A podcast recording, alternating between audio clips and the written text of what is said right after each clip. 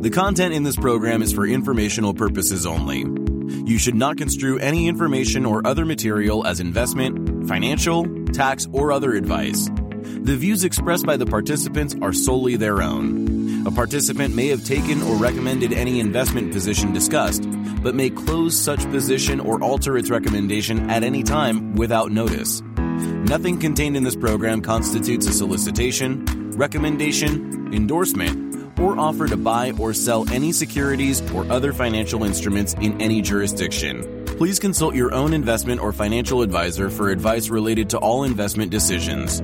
Don't forget to follow at Lead Lag Report on Twitter to join these conversations live and check out the Lead Lag Report at www.leadlagreport.com. Use promo code podcast30 for 2 weeks free and 30% off to get access to award-winning research and anticipate stock market crashes, corrections, and bear markets.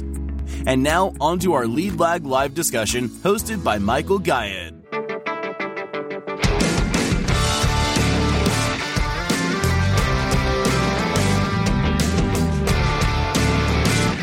My name is Michael Gayed, publisher of the Lead Lag Report. Joining me for the hour is a man who knows a little bit about finding value, Mr. Andrew Hoese. Andrew, for those who are not familiar with your background and maybe who don't follow you on YouTube, and I encourage people to do so, uh, introduce yourself. Who are you? How'd you get involved and interested in markets? And what's your analytical approach? Yeah, so uh, my name's Andy Hoese, and I have an engineering background. I went to school out in California at Cal Poly San Luis Obispo. And I kind of just got involved with investing as I was at my job, kind of thinking, you know, I'm just not making enough money, kind of looking around, seeing other people. And I got really interested in investing and having money work for you instead of you working for money. So I dug into investing ever since I started working. I'd say that was back in 2004. And I saw the tail end of that last commodity bull market. And that's what got me really excited and interested in investing was that commodity bull market. And I don't know why why it is, but I've always been interested in commodities, maybe because of the returns that can happen in such a short period. But um, that's really what drew me to investing was the money working for you, not wanting to uh, strain too hard myself working for money. And then seeing that last commodity bull market got me really interested in commodities. And then in between, obviously, we had a disinflationary period for the real estate cycle and stock regular stocks were uh, good investments during that period. But commodities are back; they're back with a bang, and that's uh, that's really what I'd like to talk about. And were you trading or playing with commodities throughout that sort of period of you know kind of nothingness for the for the asset class? What were you doing in that in that in between those two endpoints? Yeah, so I'll just start off with the business cycle and, and real estate cycle. It's the same thing. The business cycle is the real estate cycle. And you get these big cycles that go up and down over time. They're about 18 years in length. And during that length, you've got certain asset classes that are preferable to invest in. So on the real estate cycle, I'll just go over real quick. You've got four cycles or four phases. In the cycle, the four phases are a recession, which everything kind of collapses. You go into a recovery phase, an expansion phase, a hyper supply phase, and then you go back into that recession and it repeats over and over. It's about 18 years for the total cycle in length. Now, in a in a recovery phase, that's where you have low inflation and you have low interest rates. So the interest rates crashed from the recession, they're low and they try to reflate everything. During that time frame, that's generally when tech stocks and other S&P 500 stocks do very well. So it's a low inflation, low interest rate environment.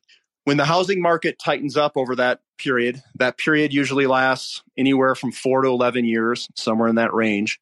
The housing market tightens up, you get a new expansionary phase of real estate.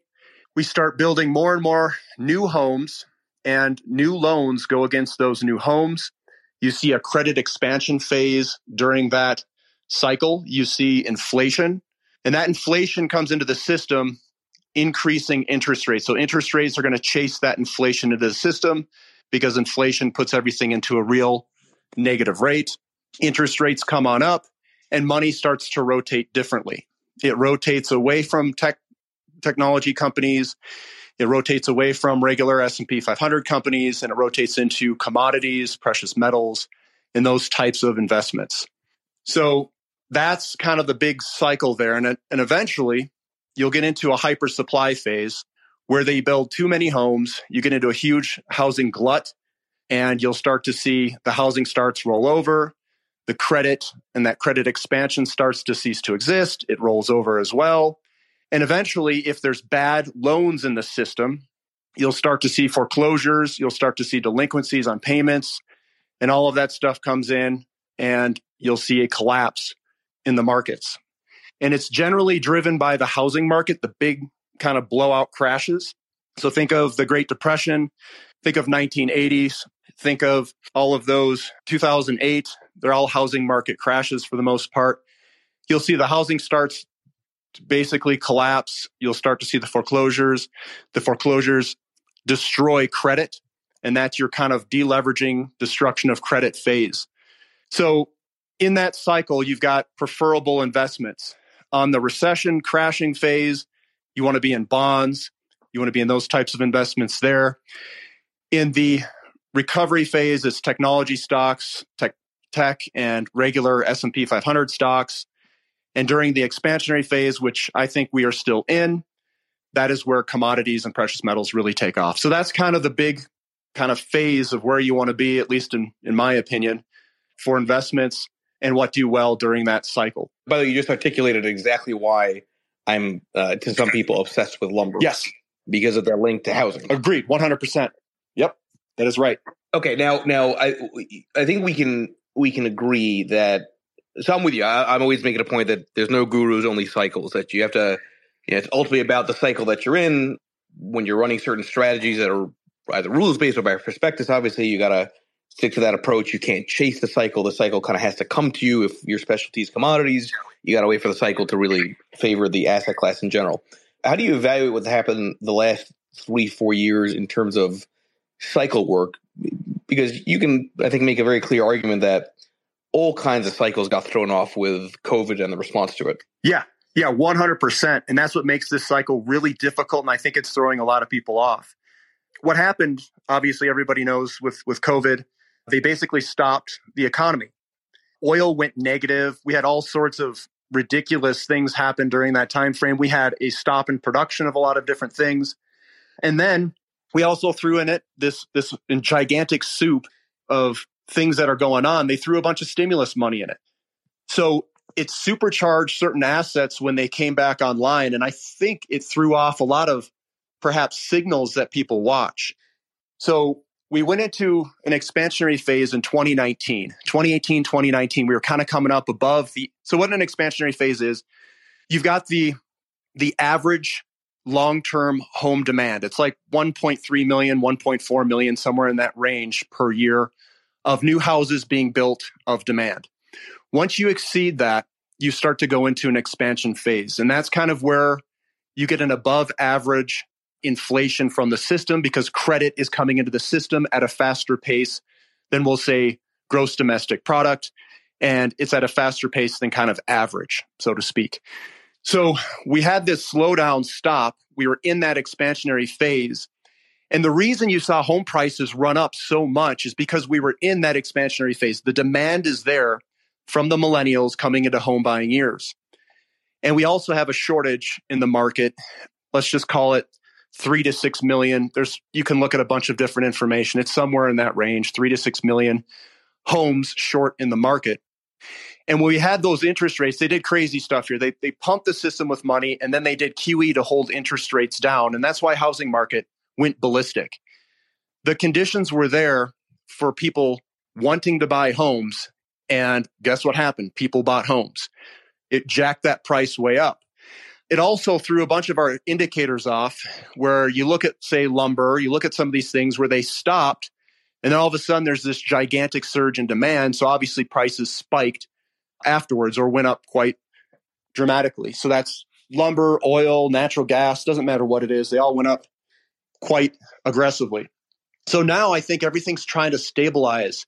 And interest rates, they chase inflation, in my opinion, more or less the bond market just does whatever inflation does. So if inflation is greater than your interest rate, they're going to sell bonds until you get some sort of acceptable return in the bond market. So, what kind of happened is we had all of this inflation come into the system, stimulus money, and all those loans that people were buying for homes and all that stuff. And it raised that interest rate to perhaps a level that might not be sustainable from an affordability standpoint on a long term perspective. So I think some things may have to cool off a little bit in the short term, but it's difficult because it throws all your signals off of what you might be looking at. So lumber spiked and it came back down. Oil spiked and it's coming back down a little bit.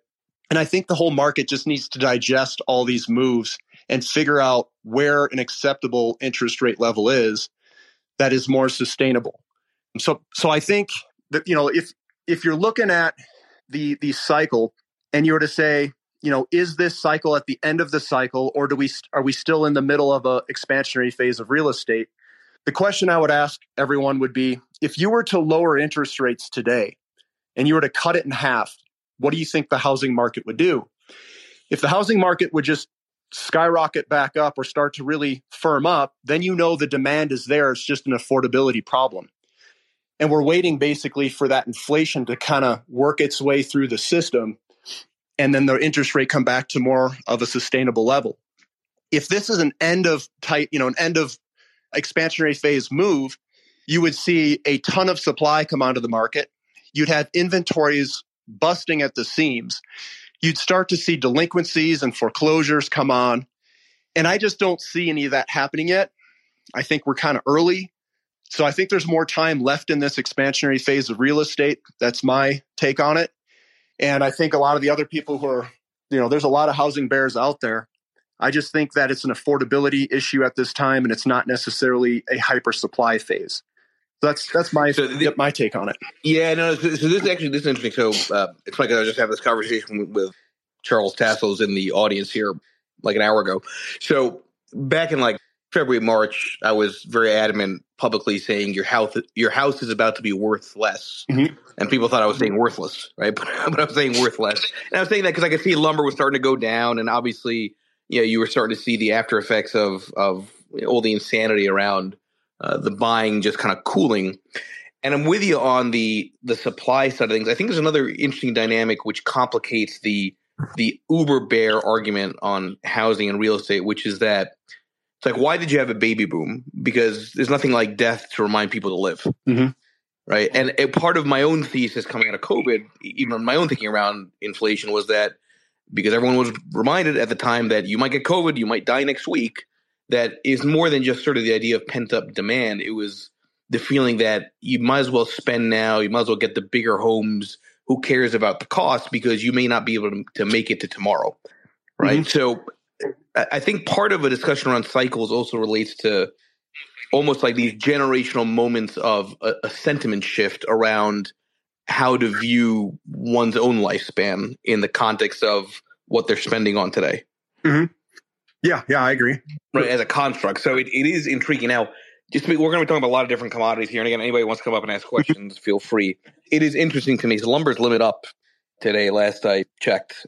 And after severe, severe weakness, it looks like you're starting to see some interesting movement. And it's coinciding with long duration 30 year mortgage yields being lower than they were at the peak last year. And yeah, maybe there's just too much bearishness. Um, you mentioned this idea that you don't think the cycle's over, that there's still some more room on the expansion side. Yeah.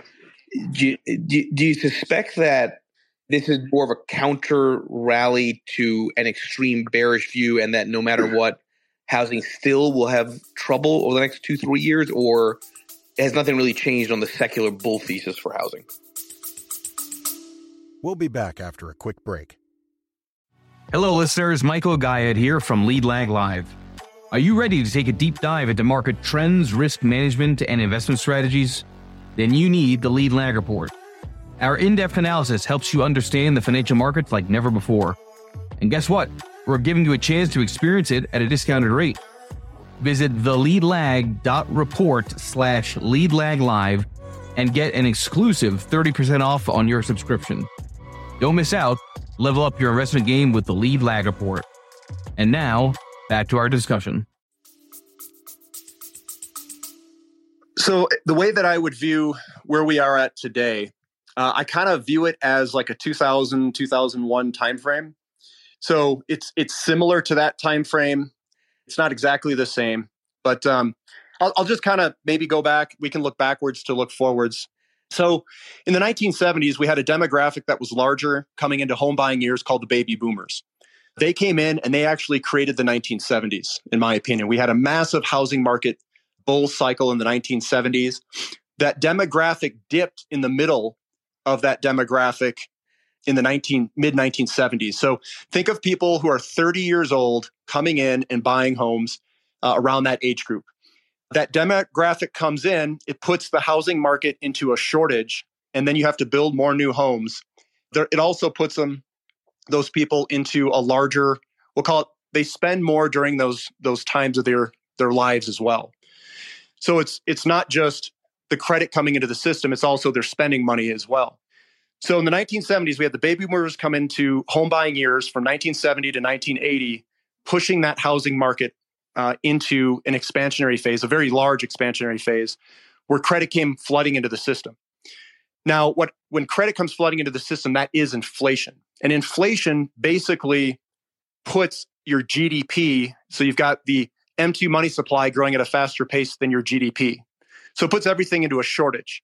And the things that are most sensitive or most, most well used, I'll say the things that are used the most commodity wise, like oil, which is the number one commodity, is the most inflation sensitive. So when this credit comes in and they go, whoever it is, goes and buys products, it's either used by commodities or it's eh, or energy is used to build those products. So it's commodities that are used to build the products and also energy. So we put it into a shortage. That's where you'll start to see the most sensitive commodities start to take off, oil and whatever else. So if we look today, the baby boomers had kids known as the millennials or Gen X, and that millennial population is larger. And what we want to see if you're looking for an inflationary cycles, you want to see a step change in your demographics. And that demographic of the millennials is a step change. It comes into home buying years and it basically shocks the housing market. And that housing market has to catch back up through home builds. So those home builds uh, and that credit expansion is really what the Federal Reserve is fighting right now. The question that you kind of have to ask yourself now is what is Act Two of the Federal Reserve? What can they do? If they raise rates and kind of hold the housing market down from an affordability standpoint, what's their second move? Are they just going to keep it up here and just try to hold it and squeeze the whole system from an affordability standpoint? Or are they going to slowly lower, rate, lower rates where some people can afford more new homes, which would be a little bit more inflationary? Or do they kind of crush the inflation, raise it to a level where they just crush it all and then all of a sudden, they're like, okay, inflation's gone. They lower the interest rate back down, but all those people are still there ready to buy, which means inflation will come back in another way. So I, I think in the short term, I think the affordability is the thing that's stopping it. But I can't tell you when they're going to reverse course because in the beginning of all this, what they said using their words is that we're not even thinking about raising rates. And I'm like, okay, so they're not going to think about raising rates till 2024 or 2023. But here we are in 2023, and they raised a whole bunch of, you know, whole bunch of times and had rates move a lot higher. So I'm not exactly sure what they're going to do, what they're going to try. But I can say this they're in a weird situation right now where I think they're kind of pinned into a corner. They can't really lower rates too much if they want to stop inflation because I just described kind of the situation that they're in from the housing market and the demographic coming into home buying years and the affordability that interest rates are going to allow these people to buy more homes, which means credit expansion. But if they keep the interest rates too high, I think rolling over debt of their own, you know, the, the government rolling over their debt and the bond releases and all that stuff, you're also going to have inflation because they're going to have to print money to cover all of that, which is the interest payments. You also have baby boomers that are coming into we'll call it social security years, Medicare, Medicaid, all that stuff. And there's lots of payouts as, uh, from that perspective as well, where I think they're going to run negative account balances on that side, which is also inflationary. So I think they're kind of screwed either way they go, depending on how long they do it. If they hold interest rates too high, I think inflation will come from, we'll call it the baby boomers getting all of these payouts. And then if they lower interest rates, it increases the affordability on the homes, which then you get the inflation from the millennials waiting there ready to buy. So it's kind of this weird dynamic here where I think commodities win either direction they go. And with commodities, kind of looking at it, there are some massive shortages out in the future. So when we looked at the 1970s, let, us say because I want to get some of the audience, yep. but I think because I think this is a very good. I, I, like the way that you you frame that, right? Because like I've joked about that before, the Fed's gonna have to restart QE just to have to deal with the interest expense on the rollover debt of of government debt. Yep. Right on higher rates. I mean, you know, it's kind of the the catch twenty two we're in. All right, so so let's continue with that point. So because I named the space based on your suggestion, you know, finding value and you know, commodities are are interesting from the perspective of figuring out what the value of a commodity is. I mean, it's ultimately what somebody's willing to pay for it. Mm-hmm. It's not like it's based on PE or anything like that. So let's first talk process. When you go about your analytical framework, you know what what helps you determine a commodity as being undervalued versus overvalued. Yeah, so I approach the markets. I call it a three pillar approach. I use uh, ratios, which is an asset priced against an asset compared to history. I use technical analysis, and then I use market conditions. Market conditions are, think of it as simple as how much is, is water worth? And then you say, well, it's worth nothing if you're sitting there next to a water fountain and it's free. Uh, but if you're in the middle of a desert, it's going to, and you're, and you're starving of thirst, well, then it's worth everything. So the market conditions is what prices assets. And then the ratios tell us where the money is and isn't in the market. And then technical analysis is an unbiased viewpoint to evaluate if the money's rotating or not. So when I when I look at this in the mid 2000s, late mid to late 2000s, when we went through that recession, that recession screwed a bunch of things up and it, it, it, like destroys something. So it destroyed the housing market and the new housing starts for a very long period of time. That put us in a very unbalanced real estate market because we underbuilt for many years in the 2010s. Another thing it did is they they printed a bunch of money. They recapitalized the banks uh, in the 2010s. You know, 2009, 2008, 2009, 2010, and all that money flooded into the we'll call it the technology companies and the S&P 500, Nasdaq. It flooded kind of all the way over there because we can see it in the ratios. And what that created, this whole kind of market condition dynamic, is it created a scenario where basically all the money flooded to these financial assets, bonds, stocks, uh, technology stocks, even in Bitcoin and all that stuff and it flooded away from commodities. And commodities, if you were to look at the ratio of, say, commodity versus anything, uh, but commodity to stocks ratio, it went to 100 year lows. That was 2019, 2020, 2018, all in that kind of era. Commodities were uber cheap. Now, just because something's cheap doesn't mean that money's going to rotate into that sector and make it expensive. Something has to trigger it. So market conditions is what triggers money flows. And, and the market conditions, when you look at the real estate market or business cycle, real estate cycle and business cycle are interchangeable. When you come into an expansionary phase, that's your inflation. That's what kicks the inflation on. And when you get that inflation to kick on, it rotates money differently because interest rates chase that inflation higher. And interest rates are more or less, you know, stocks are a derivative of interest rates. You could say almost everything's a derivative of interest rates. But really, the demographics, the driver interacting with the real estate market. And as you get those home starts to come up, you get that credit expansion, that's inflation, interest rates get dragged up with it. And that's when money starts to rotate differently because the bondholders are saying, I can't make money in this type of environment with an increasing interest rate environment because they're selling bonds, they're losing money. Same thing happens with the stock market. They're losing money. They're saying, I'm out. I don't want this in an increasing interest rate environment. It also has an impact on crypto and, and some of those other ones. And I didn't know how crypto would necessarily react to this. And it looks like crypto's more or less just a leverage play to the NASDAQ. So they also like we'll say loose monetary conditions. So what I see going out there, and you can kind of see this in the 1970s, it happened in the 1970s as well, is when this money comes into the system, that credit expansion, that inflation comes into the system, puts everything into kind of a real negative rates for bonds and all that. Money starts to flow differently. And if there's any type of, we'll call it restrictions on the GDP side, things can go quite nasty in terms of inflation. We measure inflation through the consumer price index, and that's a measurement of the price of goods and real estate and all those things. So, what I'm looking at today, and I'll just go back to the 70s real quick, we had peak oil in the United States in 1970. And what happened to oil prices and, and what happened to gold and silver, precious metals? Well, they went up, they went up ballistically because what happened was you had a large monetary credit expansion and GDP was constrained to some degree through the price of oil.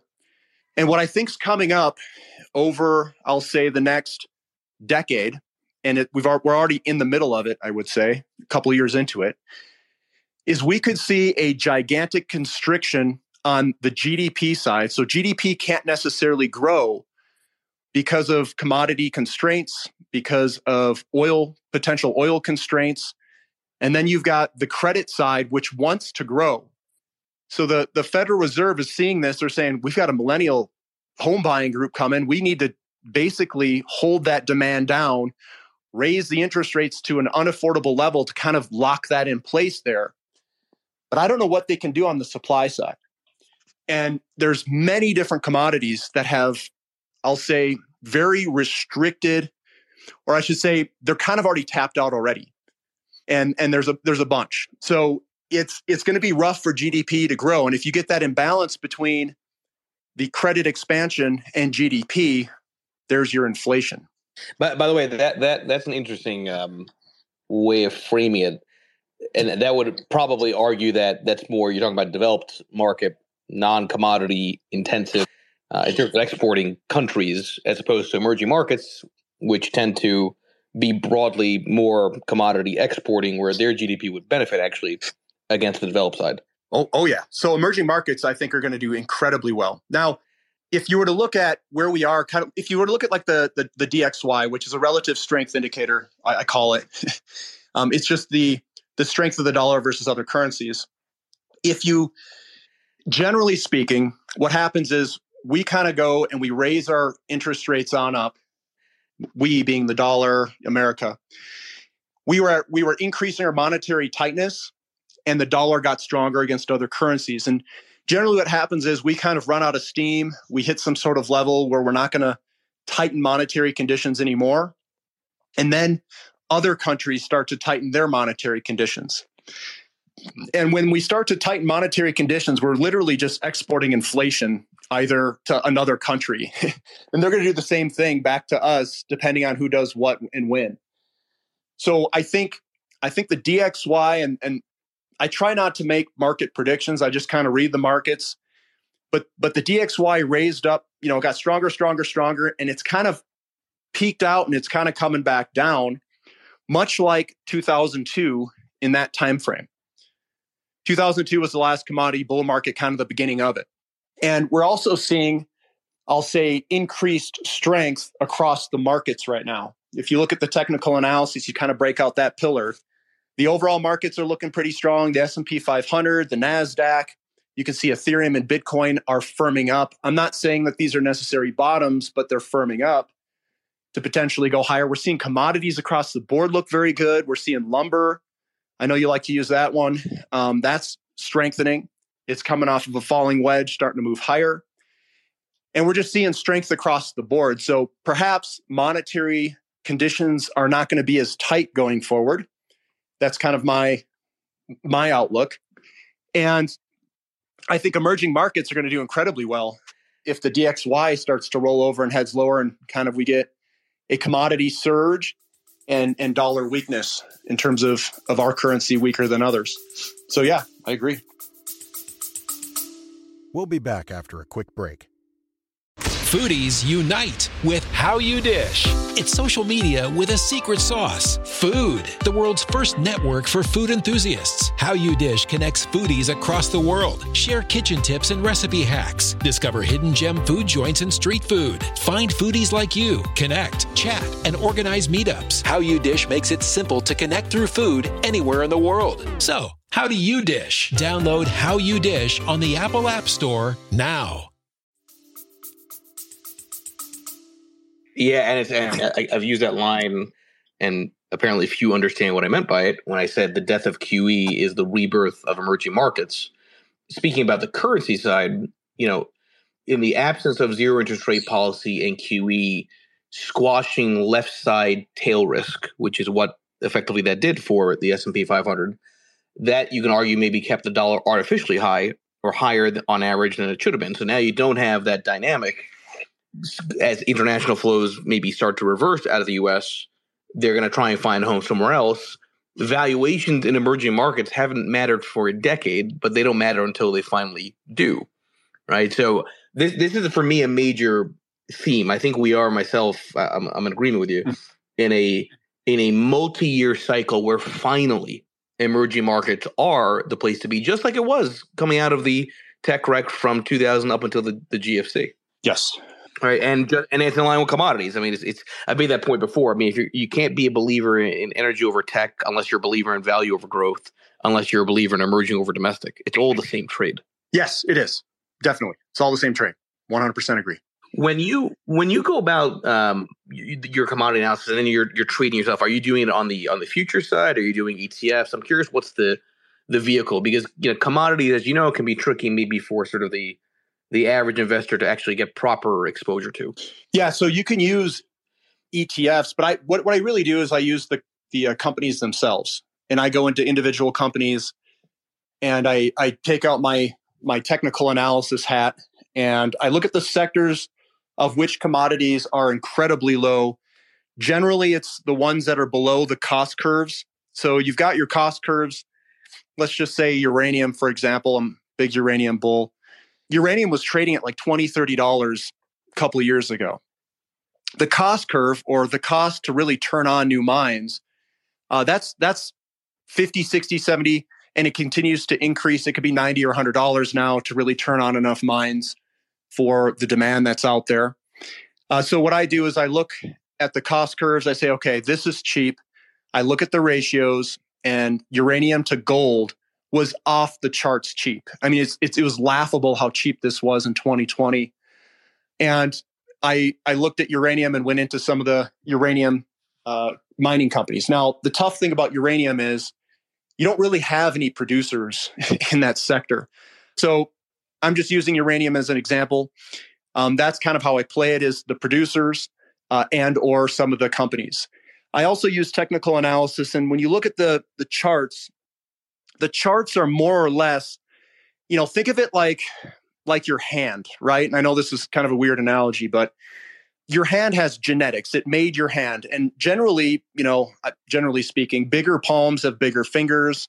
I'm just making this up, but it's the genetics that determines the size of the moves. So when you look at a stock and you look at the volatility of a stock and you look at some of the patterns, the size of those patterns or the fractals and the Fibonacci sequences and all that stuff, the size of those moves can potentially give you the size of what's coming in the future for potential returns. So I, I do a lot of kind of analysis on the technical side, and then I later on dive into the fundamentals of the company if I think something looks really good. So I kind of screen everything from a technical analysis basis using fractals and, and patterns and stuff. And then I dive into the fundamentals next to ensure that the technicals match the fundamentals, which most of the part they do, and, and vice versa, and that I'm actually reading it correctly. So the sectors that I think that just look absolutely ridiculously good, at least from a 2020 on perspective, uh, the energy sector looks ridiculously good. Oil, energy service companies, uranium. Uh, I can't th- I can't find anything that I don't really like in the energy energy arena for commodities. Uh, they are also the most inflation sensitive. If you were to look back and you were to do a ratio analysis and, and kind of what the potential returns could be using how cheap those assets got against other assets, energy was off. It was it was off the scale cheap in 2020. It's still cheap today, but it's not as cheap as it was in, in 2020. But the biggest returns, I think, in the markets uh, were, were energy related investments uh, in 2020. Now, I also think uh, precious metals, I think they could also do incredibly well. As witnessed in the 1970s, we had this demographic coming to home by years, you know, yada, yada with that. And we had a constraint in energy. And it was only constrained in America. We could grow and, and, and gain energy somewhere else in the world. We have the same dynamic as the 1970s demographic and all that stuff coming into home buying years, credit expansion. But now on the energy side, we could be constrained worldwide. So now if if we have a system that must grow because of the debt in the system, it must expand. But your GDP is somewhat constrained. You've got that mismatch between we'll call it credit expansion or money creation at a faster pace than your GDP can grow because it's energy constrained. And if that's the case, what people do is they generally run towards precious metals, gold, silver, whatever it is. And, and that's kind of what we saw in the 1970s. Except this time, and I'm not trying to say this time's different. I hate those, you know, using those words. If you were to look at some other charts, like the producer price index divided by the consumer price index, and you were to look at that, you've seen a decline all the way since that they started charting that 1940s 1920s it's been declining all the way till about 2000 so we had this we'll call it technology in, in, the industry. We were producing goods and services more efficiently over that entire time frame we hit a bottom in 2000 and it sharply reversed in that bull market of 2000 to 2008 we came back down from 08 in that disinflationary period all the way till 2020, put in a massive double bottom. And now the producer price index is outperforming the consumer price index, and we're, we're, putting in a gigantic double bottom. The thing that kind of scares me a little bit is that we could see a vast outperformance of the producer price index in relationship to the consumer price index that we haven't seen, I think, in anyone's life. Which, by the way, is counter to the, the, the existing concerns around sticky services inflation. Yes, yes. Well, I guess what I would say is um, perhaps the market, and I don't know the, ne- the necessary reason. You could look at it from two perspectives, I think. You could look at it where it's the money that's going to outpace the, the commodities, or you could look at it as maybe the market is pricing in commodity constraints that are just massive and I and I think we have both of those things going on. I just don't know what narrative to put to it. But if we see this outperformance, it's going to make the 1970s look. I think this could be more explosive than even the 1970s. I'll just put it that way. If, if that chart, if I'm reading everything right, and and that could, and that's put in a double bottom, which it is, it's like wow, this is this is a game changer because no one's has no one has seen this in their lifetime. By the way, that is consistent with other intermarket of ratios, I mean, if you just do the S and P against commodities, yep. Right. I mean, eh, that that topping and then the inverse, obviously, the bottom of commodities against equities, eh, you can see there's enormous relative catch up potential, just like you can see with emerging markets, just like you see with value and growth. I keep going back to it's all the same trade. You mentioned gold. Um, I think most people, when they think about a commodity super cycle, they want to get more exposure to the industrial commodity side, industrial metal side. How do you think about sort of the the industrial metals versus the the precious metals like gold? I mean, is there is there a strong case for one over the other, or do you just get exposure to both? It, this, so this is a game about energy, I think. And if you were to look at all this stuff, I mean, commodities or, or, or metals in your hand is is more or less just a derivative of energy, which you've got earth between you and and and whatever metal. And energy is the thing that that digs it out of the earth, refines it, gets it all, you know, takes it out of the earth and puts it in your hand, so to speak. What I think the way that I'm kind of trying to put my head around right now is what's going to be valuable if your energy costs go up dramatically in relationship to what we're used to? And remember, that's the market condition. So we're coming from a plentiful world of energy looking backwards. What does this world look like going forward if it's a very expensive energy world? And I think assets will be priced differently based off of the cost of energy. And I think industries will have to change because we, we've basically, our, our economy has grown up with, with cheap energy inputs. And I don't know necessarily what that's going to look like with expensive energy inputs. So when I look at this, as you you look at the base metals, the base metals, their ore grades are declining and declining over time. And as they decline, your energy intensity to get it out of the ground increases. So I think metals themselves, if you own the physical commodity, like the physical metal, I think will do incredibly well because you've got basically the least risk possible uh, with a bunch of upside because the market conditions of higher energy prices will carry the cost curves higher, pushing those metals to a higher level. So I, I think the, the least risk way, the most direct way to play it without any type of nationalization or whatever else taxes, increased taxes on the companies, is the physical metals, which is precious metals related. It also protects you against, we'll call it energy constraints. If there's an energy constraint for some period of time, and then you've got all this debt in the system, it also protects you from that. So I'm a big proponent of physical metals. Um, if you want to protect your wealth, I think that's a, a smart way to do it. If you want to grow your wealth, I think there's other precious metals that you can look at, something like platinum that is very cheap in relationship to other precious metals or other metals in general. But I also think base metals are going to go up. I just don't know of a really great way to play it. I do like the companies, diversified mining companies. I think they'll do well. But remember, their margins may not go up as much if energy is constrained. And by the way, but that, that's by the way, that's an important point because I've made that, and I've done those back tests myself so I tried to do a a variation of a lot of different back tests where you you use gold as a leading indicator for the miners, and gold is not really explanatory of the miners' performance. To your point, it's more about energy. It's not as as tight of a link. Yeah, yeah. So the, the cost curves are so a lot of these companies, they're I'll say the mining companies. A lot of the mining companies, some of their most, we'll say their highest input costs is energy. So it's maybe 50 or 60% of their, their input costs in some of these companies. And if energy gets really constrained, but it's not just energy though, because your risk can also increase if other commodities become short as well. So we've got this very complex world.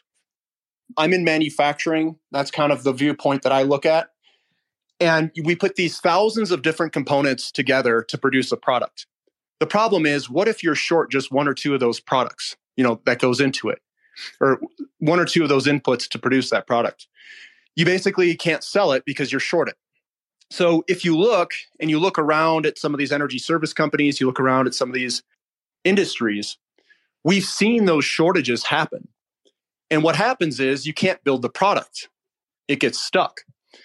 So when when you kind of sit back and you really look at it and dig into it, you're going, okay, I have to be in the in the products or the things that are going to be the most short because everything else will be in a surplus because the shortage will hold everything else up. It, so it's real hard to to kind of figure out where those shortages are necessarily going to be and which ones will definitely be the shortage. But there, there's, I mean, you look at nickel, you look at copper, you look at zinc, you look at aluminum, you start looking at all these different things. You're saying, crap, man, it, these things could be they, they're going to be running massive deficits starting about 2023 2024 and 2025 and some of these i don't know if they're necessarily solvable in a short term time frame so i think we'll be short for a while in them and i think we could have price spikes or whatever and i don't think they'll stay up you know these price spikes won't last forever but they will cause havoc i think on companies. And you know, overall, if you if you think of a company, a company, all they do, it's just a it's just a it's a tax shield is the company, the name itself, and then they just fling commodities through it to create products using energy. I mean that that's like the simplest explanation I can I can I can think of of a company. The problem is when you get short energy or you're short a few commodities, that's when problems arise in some of the companies. And I think that's potentially what could be coming or they're just going to fight for the the commodities that they need and the prices for those are going to go up quite dramatically. It's just which one's going to be it. And if I were if I were to take guesses, I think aluminum that's a very energy intensive process. They're shutting down smelters in Europe. I, I, think there's some arbitrage plays perhaps in aluminum. You know, playing it with America because we've got cheap natural gas over here. Copper, I don't think it's going to be as short, but zinc could be. I mean, there's there's just commodities you look at it and you're like, man, these things are running on fumes in terms of inventory levels. And I just don't see any path to really fix it in the next couple of years. We haven't touched on the soft commodity side, kind of mm-hmm. the the agriculture side. I, I have a good relationship with the folks at Teucrium. Uh, I do a number of spaces with them. I'm curious to hear your take on on that side of things. Um, soybeans, for example, have been, for lack of a better way of saying it, on fire in terms of their movement. But uh, do you do any analysis on on that side of things? Well, I mean, I don't do it as much because I don't know if the potential is as good over there. And the reason I say that is you can you can switch crops, you can kind of move those things I think quicker than you can a uranium mine or a copper mine. So I think there's going to be I, I think they can adjust more quickly with the soft commodities. And, and maybe I'm wrong here because I, I don't I, I haven't I don't really studied the soft commodity side as much. But the metals, the metals side, I mean, they're it's it's really hard to get a mine going, and uranium as well. And when we see that shortage and people pile in, I just don't know if there's going to be any supply response for a long time. So that that's kind of where I'm focused is where do I see opportunities where you've got a you get a massive deficit and the supply response is basically non-existent for 5 to 10 years.